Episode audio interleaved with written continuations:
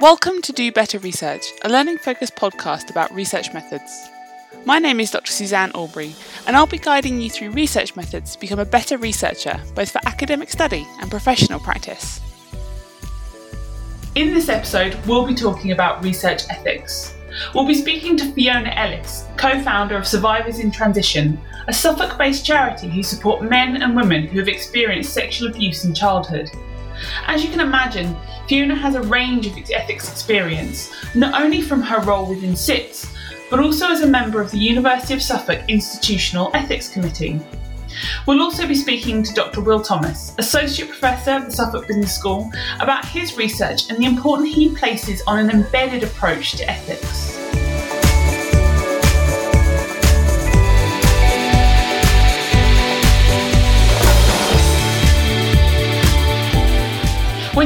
Universities talk about research, it's very often to remind researchers and students that they need to gain ethical approval to complete primary research.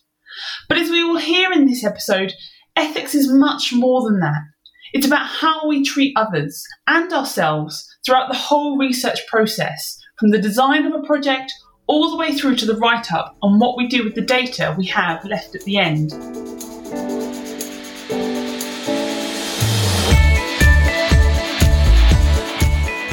Sometimes people and organisations get ethics wrong. In 2014, Facebook, along with academics from Cornell and the University of California, incurred public and academic wrath when they published details of a vast experiment in which it manipulated information posted on 689,000 users' homepages and found it can make people feel more positive or negative through the process of emotional contagion. Maybe you're one of the Facebook users whose homepage content was manipulated. You wouldn't necessarily know, however, because Facebook's terms and conditions stipulate they don't have to tell users or seek their consent if they conduct an experiment like this. Facebook's attitude is just one example of a commonly held view that research conducted online doesn't have to be constrained by the ethical considerations involved in research conducted offline. We will see, however, in a later episode of this podcast, how this just isn't the case. Think about how you would feel if you learned that you've been deliberately manipulated in such a way. Does it anger or upset you? Or are you not that bothered? Even if you aren't that concerned by how Facebook have used you and your data, you can hopefully see why others might be and what some of the abuses could be. Manipulating a person's emotions has a range of possibilities, and not all are good. Think back, for example, to the Milgram experiment, which measured the willingness of study participants to obey an authority figure who instructed them to perform acts conflicting with their personal conscience. I'll put a link for that study in the show notes.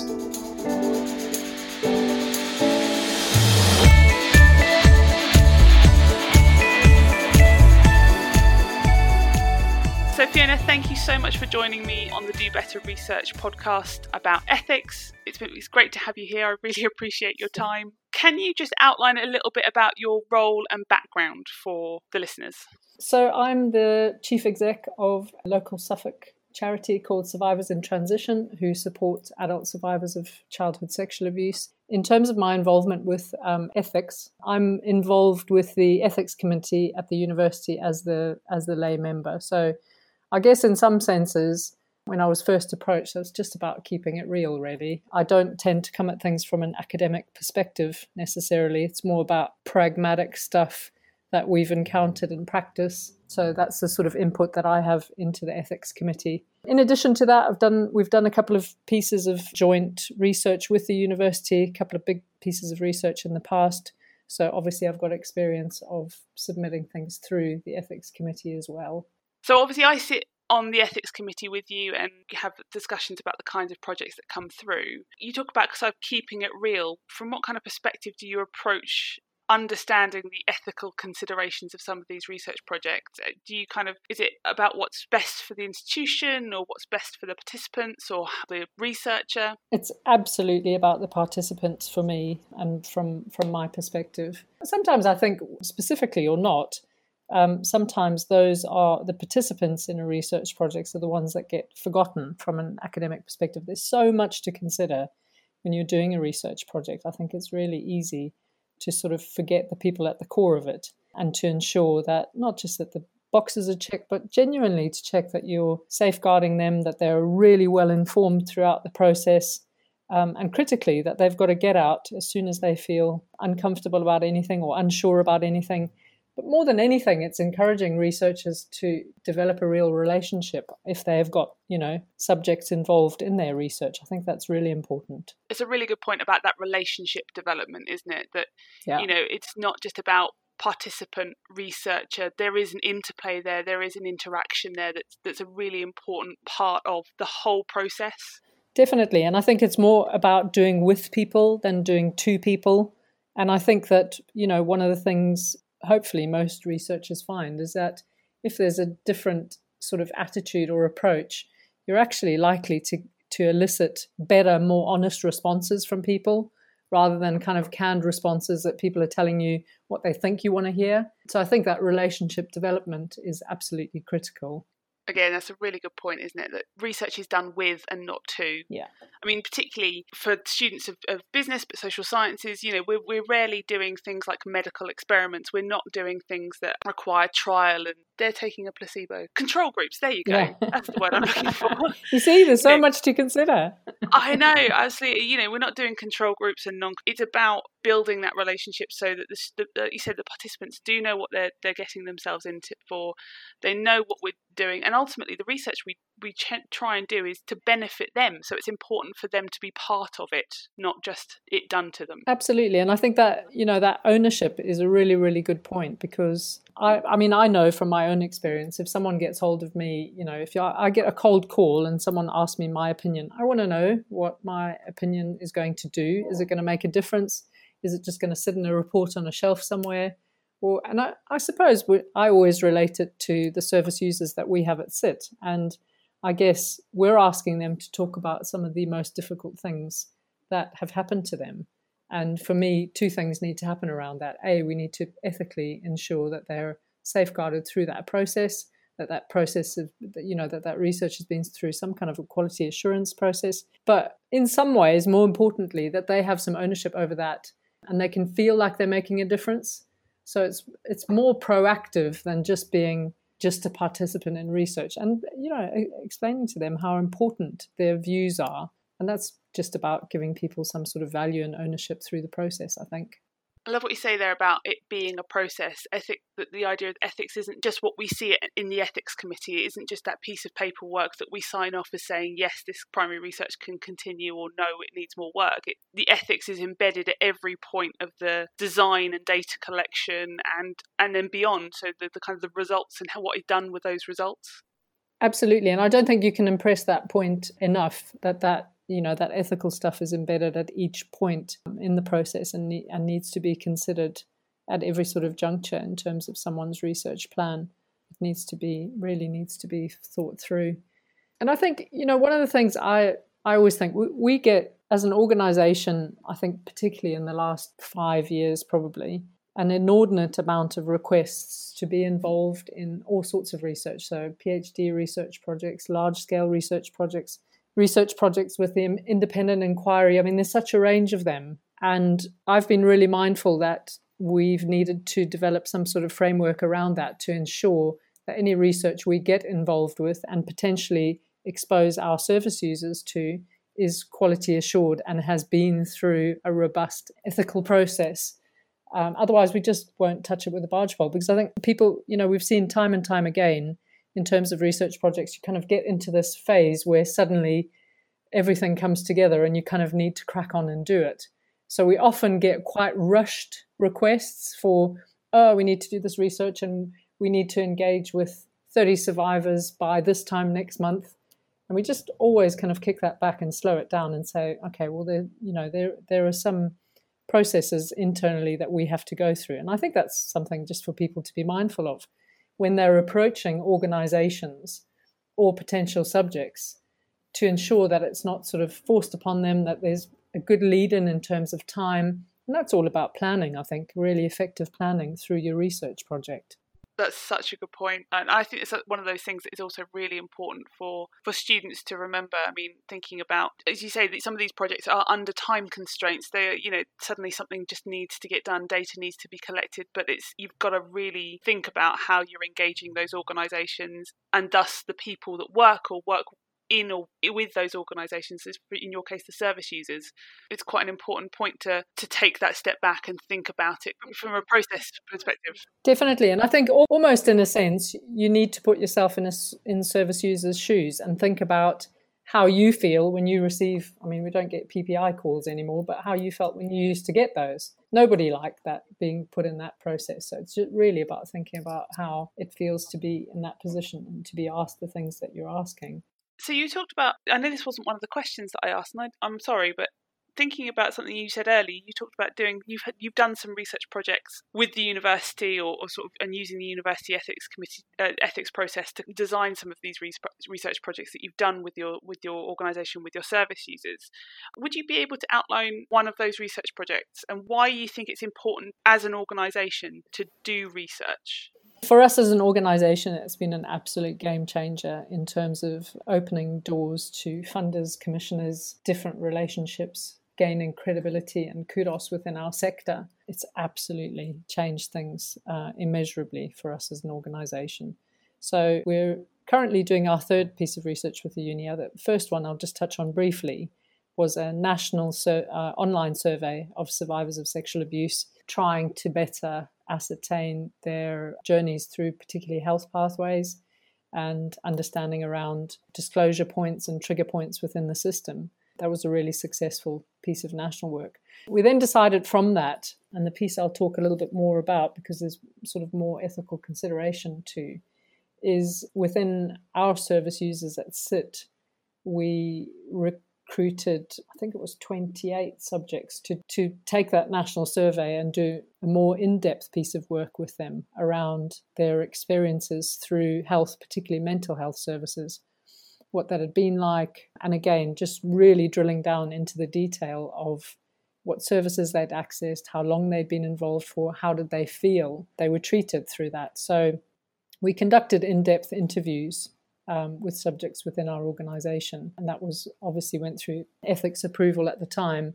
And I think, yeah, really, really important at that juncture, if you're doing any any kind of interviews or face to face or talking to people, that ethical stuff, you you just can't kind of underplay it at all.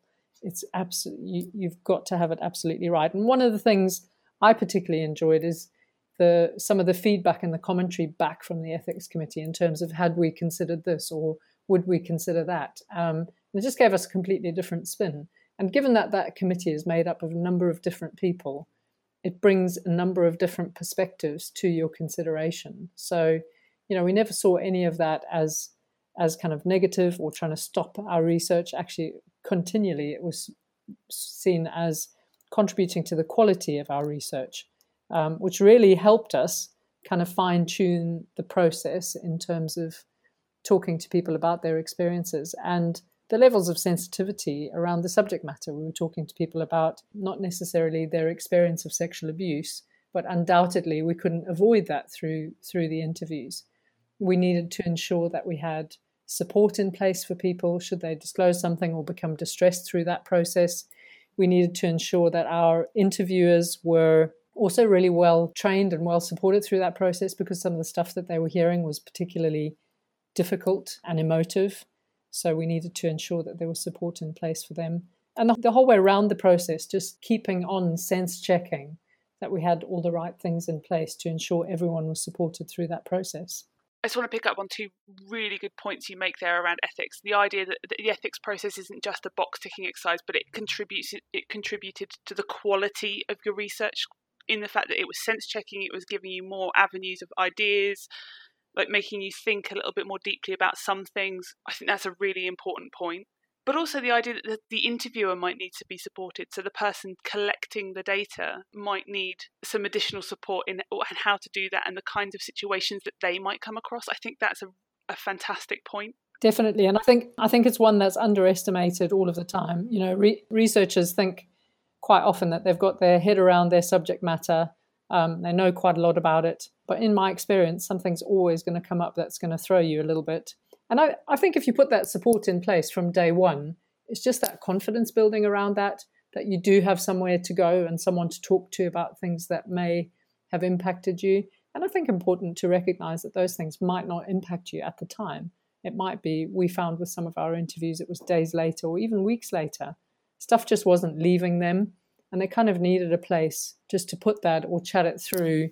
And I guess to be reassured that it was perfectly normal that they were having the response they were, given the subject matter that they were discussing. And for me, that's just a confidence thing. What we never wanted to do was have anyone in a position where they felt like they were asking a silly question or they didn't feel confident to get support if they needed it. And I think that's really important. I think you're absolutely right. And from the student perspective or from the researcher perspective, that could be as simple as having a critical friend to talk to about it, or their supervisor, or for you, it might be the researchers that are actually collecting the data and that, that person be you or, or partners within the university. So, someone, just having someone there that they can go to if they need anything. Definitely. And I think it just negates that feeling of or I, sh- I should be able to deal with this. I'm not quite sure why I'm not dealing with it so well.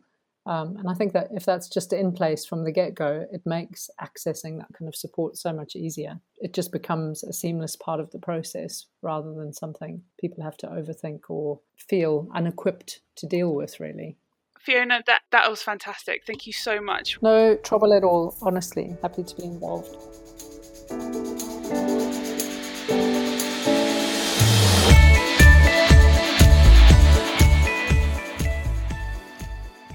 Thank you very much for joining me for a second time uh, on the Do Better Research podcast. I'm I'm quite confident that it will work this time. it's an absolute pleasure. So we'll get straight back into it, and you know you know the routine by now. So what is it that you enjoy about doing research? I think the thing that I really enjoy is just kind of satisfying a natural curiosity, really. By which uh, I mean I'm nosy. So I'm, I'm kind of inquisitive and curious about the world around me and about people around me. And research for me is a way of satisfying that, of just trying to understand other people's point of view a little bit better, try to understand how people think, and um, to look towards, I suppose, answering questions about how better management might improve things for employees and for customers and through that, there's this kind of thread of relationships, really. I'm interested in the relationships between employees and, and managers and between companies and, and, customers and thinking about how we can improve those. So, where the problems in, in those relationships might be and what improvements or solutions might look like. I like the idea that you're just you're naturally nosy and I think that comes across from a lot of researchers that I've been interviewing. We are a nosy bunch. Uh, we are indeed, yeah. I mean, I, am I'm, I'm quite happy to stand at the window and, and, sort of watch the world go by and watch what people are doing. And yeah, I, I think people who who are nosy, who um, kind of naturally curious, I think they're drawn towards kind of research. They always have questions about why things are as they are, and uh, so I'm not at all surprised, really. I mean, it is a comfort to know that I'm not sort of abnormal. You're not alone in that way.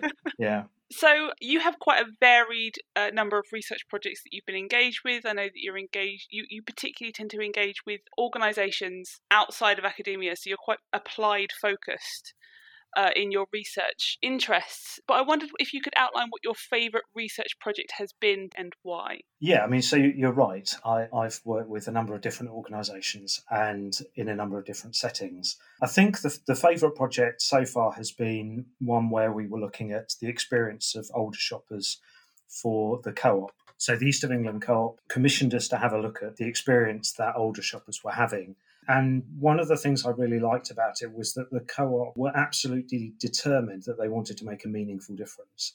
And they really wanted to see benefit from this work. I think it's very easy, particularly in some of the work that I've got caught up with, to be standing on the sidelines and kind of making criticism, you know, throwing metaphorical stones and not to be getting involved with the other side, which is, well, it's not enough for us just to point out how things are wrong and, and how things are flawed but to think about how things might be improved. So, one of the aspects of that work, I think, was the co op's commitment really to wanting to do something with that research. And they were really interested in how we were going to go about working with older people. They helped us to recruit people. They wanted to listen to our findings and our suggestions. And, you know, I think that benefited them because they were able to kind of take those on board and to to think about them and to, to respond to them, not to to do everything we recommended.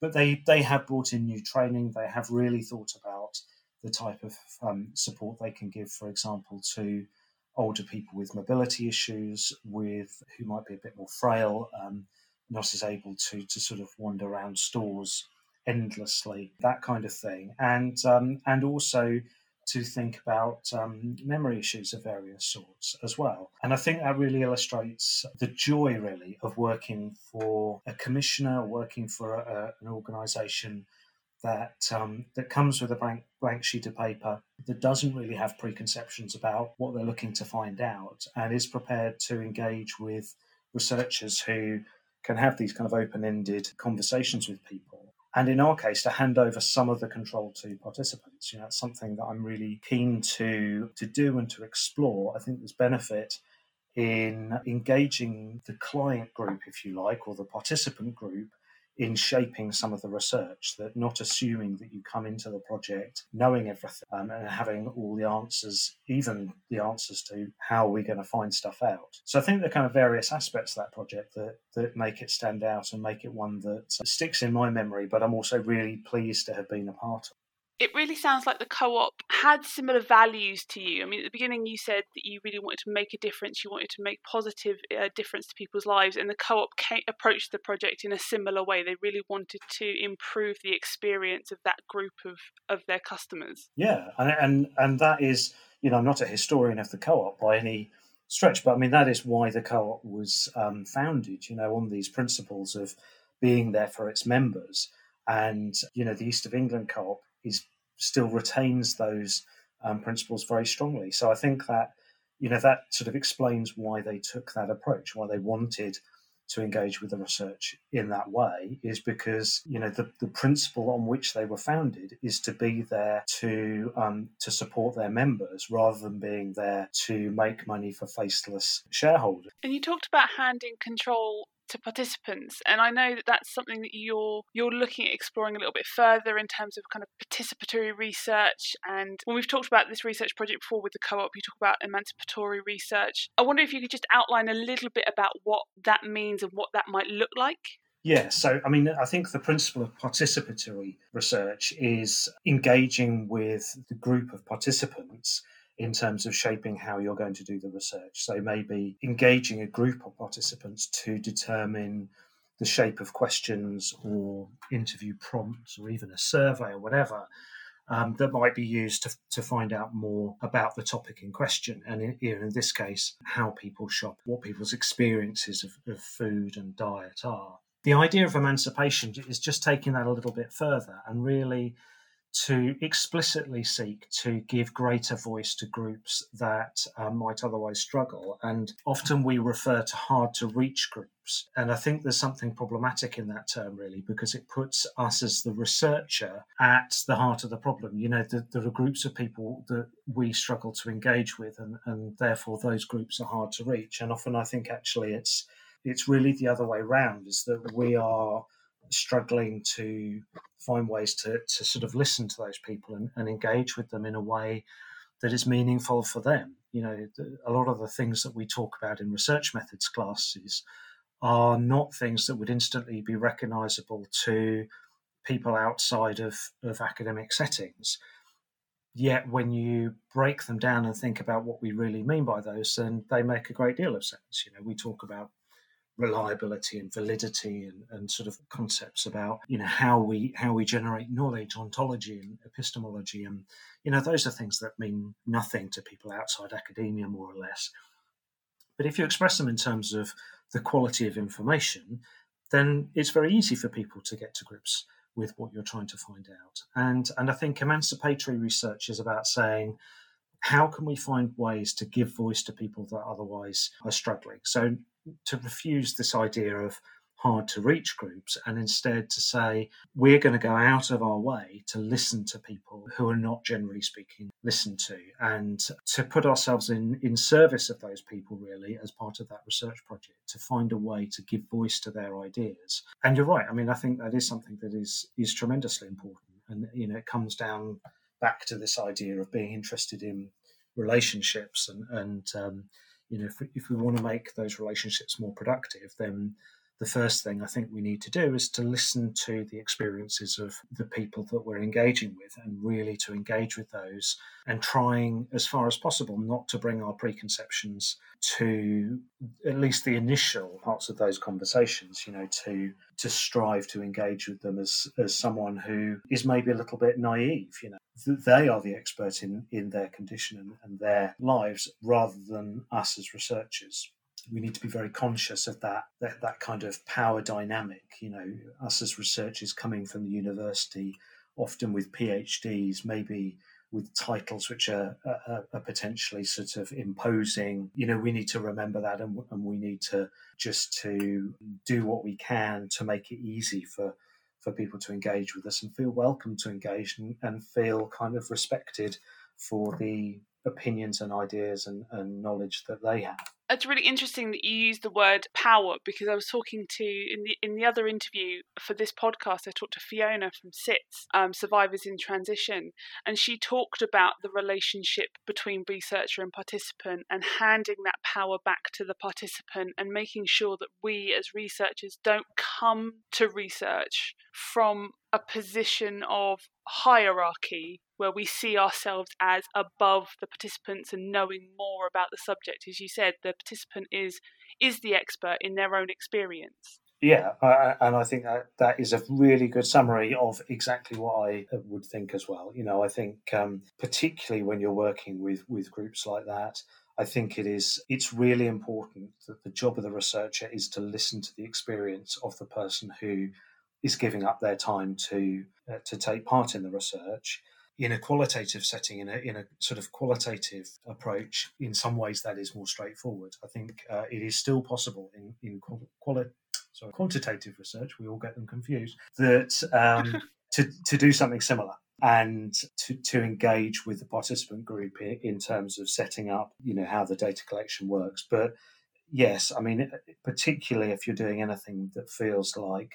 interviews, focus groups. The challenge is to find a way to make the participant feel comfortable in sharing their experience with you and then to listen attentively to that experience. So, in a slightly circuitous route, because I realised I've kind of asked questions that I hadn't kind of pre sent to you, so I'm going to try and get myself, not you, but myself, back on track. I wonder if you could outline what research ethics means to you. And I know we've touched base on quite a lot of the aspects, but if you could kind of summarize it for the listeners. Yeah. So, I mean, I think uh, rule one is treating participants and potential participants with dignity and respect. And I, I don't think you go far wrong if you think about it in um, that, you know, really kind of classical way, which is how would you like to be treated yourself? What sort of information would you need before agreeing to take part in in a research study? So informed consent is a really important idea that we give information to people that is sufficient for them to be able to understand what we're looking to do why we're looking to do it what being involved will mean in particularly in terms of their time and, and other commitments you know, I, I don't do research which is sort of sticking needles in people or testing drugs on them or anything like that. You know, that comes with its own specific issues around consent. But it is nevertheless really important that participants know what the study is. And, you know, it might, might be details like who's paying for the study, what are they looking to do with it. So I've been very fortunate, generally speaking, entirely speaking, to have worked for people, worked for organisations commissioning research who have taken a, a, a, fairly open stance in terms of what they're looking to find out and haven't sought to try and hide results or anything like that. But that can be a problem in some sorts of research. It's certainly a problem in, in pharmaceutical research. So, informed consent, really important. Health and safety, really important. It, it, it's clearly unethical to put participants in a position of being at risk in any way. So, whether that's physically, emotionally, um, or, or any other way, but also the researcher. You know, one of the important jobs of an ethics panel is to also protect the researcher and to make sure that they're not doing anything which is is dangerous. And I think there's also, and it's increasingly a problem, I think, to, um, around protecting data and identity, and being really clear how data is going to be used with participants, where where it's going to be shared, in particular, who's going to get access to, to raw data or identifiable data, or anything like that. But when we come to write up our studies, thinking back to those promises that we've made and ensuring that, that participants are not going to be identifiable if we've promised that.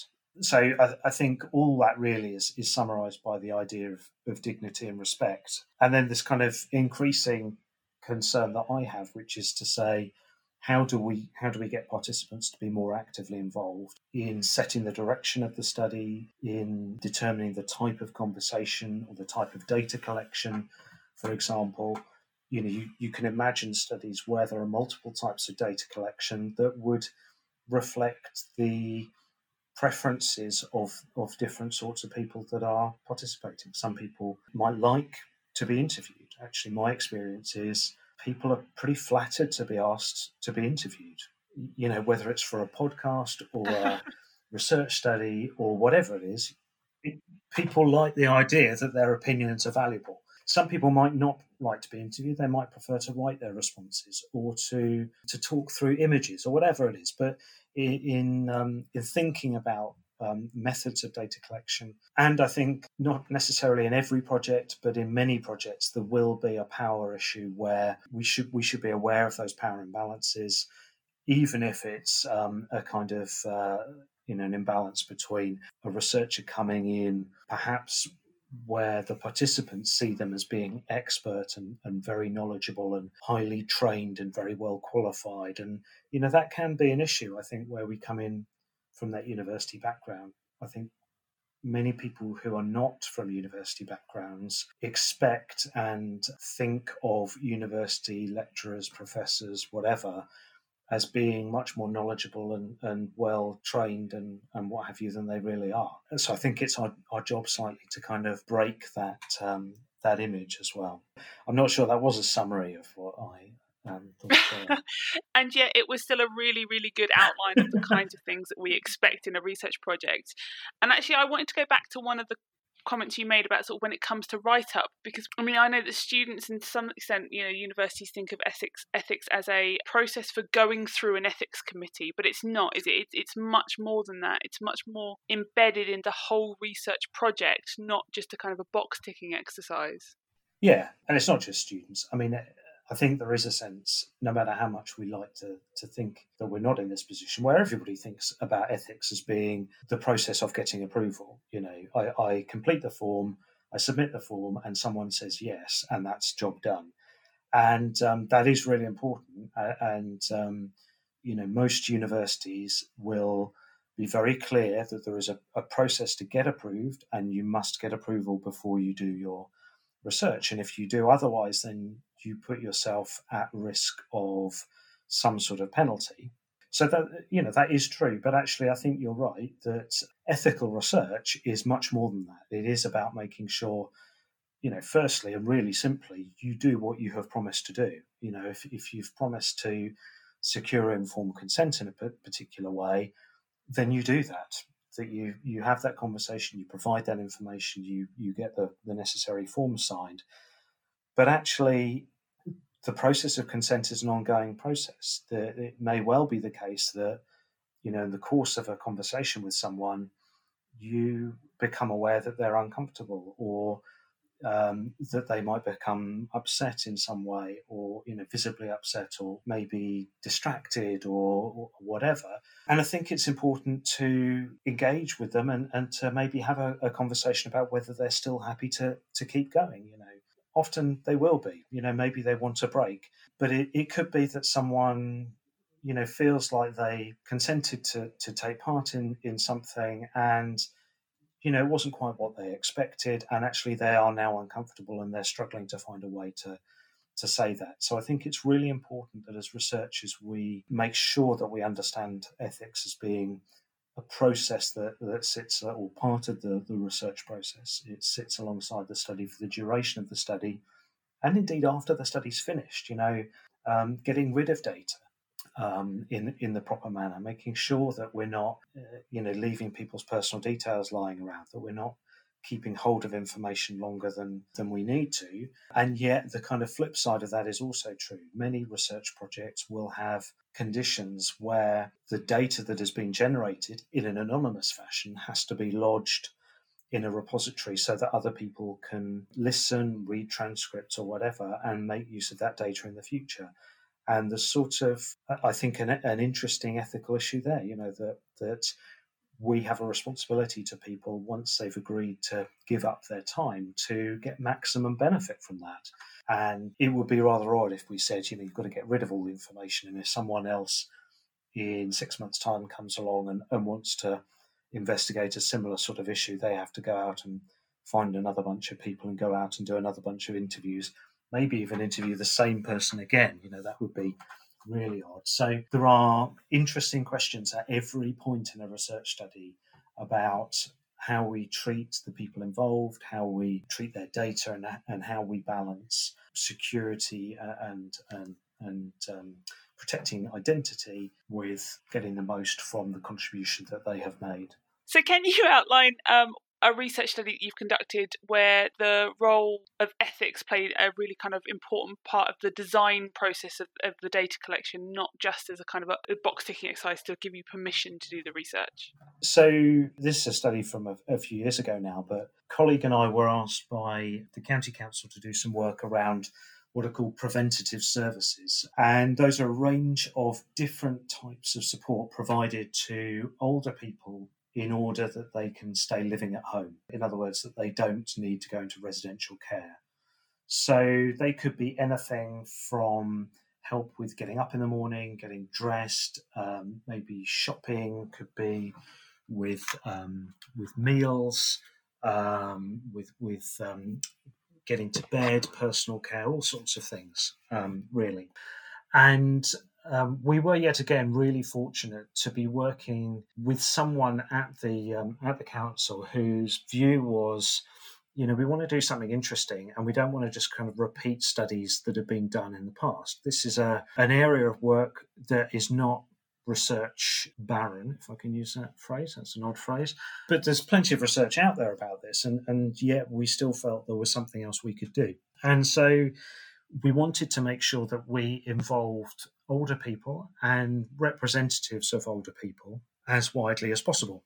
And this was really kind of think some of our early ventures into this idea of participatory research and maybe elements of that kind of emancipatory style as well. So the study was in two parts. The first was a kind of discussion between a number of different individuals and kind of representative bodies, companies, organizations, professionals, um, and some older people who were in a variety of different circumstances about some of the issues that we thought um, should be addressed in the research. So, asking them to reflect on, on their understanding and their experiences, either as people who provided services or as um, people who either received or are, were in a position where they might be receiving services. So, we as researchers saw ourselves as kind of almost secretaries to that group. You know, our job, uh, we met a couple of times, our job was to support the kind of discussion to do a certain amount of making sure we stay on track, but also to think about whether there were data sources that we needed to access. Um, could we provide information to that group that they wanted? And to allow the group, which we both kind of serviced and were part of, to arrive at a kind of agenda for conversations um, with um, with those older people and to agree what the methods should be, really, uh, agree what our approach should be, not only in terms of conducting the research, but also in terms of getting a sample, finding people that, that we were going to um, try and speak to. And we were really fortunate that we were able to partner with a couple of voluntary groups to help us um, with that recruitment process because that can be difficult. And one of the situations you can find yourself in is always working with the same individuals, um, you know, because they are always quick to volunteer. Um, they're people you know, and, and you know you have their telephone number, email address, or whatever. So um, that was really important. Um, once we'd done the data collection, which was interviews using the agenda that the group had identified, we came back and we tested ideas and we tested some of the themes that we'd noticed back with the original panel. And that was, I think, a very valuable part of the process because they were able to ask questions of us and ask questions of the data that we wouldn't have done. And it's one of those curious um, things about qualitative research, which is that different individuals will extract different ideas or different themes from the same group of data that reflect interests, education, circumstance, and so on. And we were able to, to sort of take advantage of that in a positive way and to, to, to get their ideas and, and to, I think, strengthen the report that we were able to produce. So the report was produced largely by the researchers, but with this really valuable input of the panel. And then the final thing, which doesn't sound like a big deal, but I think is crucial, is that everybody who participated and helped with that research process received a summary of the findings. And I think that's very important, largely because you know you're asking people to give up their time, and it is very easy to forget to kind of complete that circle and to include them back in in the results so they can see what came out of of the work that they had been a part of. And if we want to make sure that that people remain willing to take part in research studies i think it's it is important that they can see that the input that they've had made a difference and, and did did form part of, of the final It's by no means a perfect study. I mean, don't think any study is perfect, we were really conscious about positioning ourselves and about, in particular, not regarding ourselves as experts and trying to avoid giving anybody the impression that we saw ourselves as experts. I mean, apart from anything else, you know, we were two researchers who were a fair distance off the kind of older person's experience. You, know, most of the most of the quote unquote older people who were taking part were certainly older than 75. And, you know, both of us were 20 plus years off that. And so it would be very strange, I think, for anybody to have the impression that, you know, two academics 20 years off, off the age group of interest would have a more valuable insight than people who were really living through that experience. And, you know, that was a conscious, explicit part of the way in which we designed that. Now, that won't always be the case, certainly in, in kind of business school type research. Often we might be more willing to offer ourselves as experts um, for various reasons, but we need to be very conscious about what we're saying um, we have expertise in, particularly if we want people to engage with us and, and be open in the conversations that um, we're having. That's fantastic. Thank you very much, Will. Thank you for joining me on the podcast again. You're very welcome. Absolute pleasure.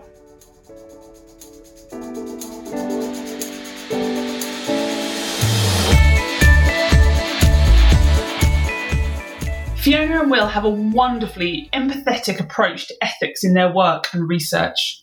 Both come from very different perspectives and professional backgrounds, but they both talk about key concepts such as dignity, respect, and the balance of power. When thinking about your own research design, even if you're using secondary research, think about how you're collecting your data and using that. Are you making sure that both you and your participants are safe, physically and emotionally? Are you being honest about the research you're conducting and what you're going to be doing with the information that you've gathered? And finally, are you making sure you acknowledge that your participants, no matter what you're investigating, are the experts of their own lived experience? If your answers to all of these questions are yes, then you're most of the way to ensuring an ethical approach to your own research.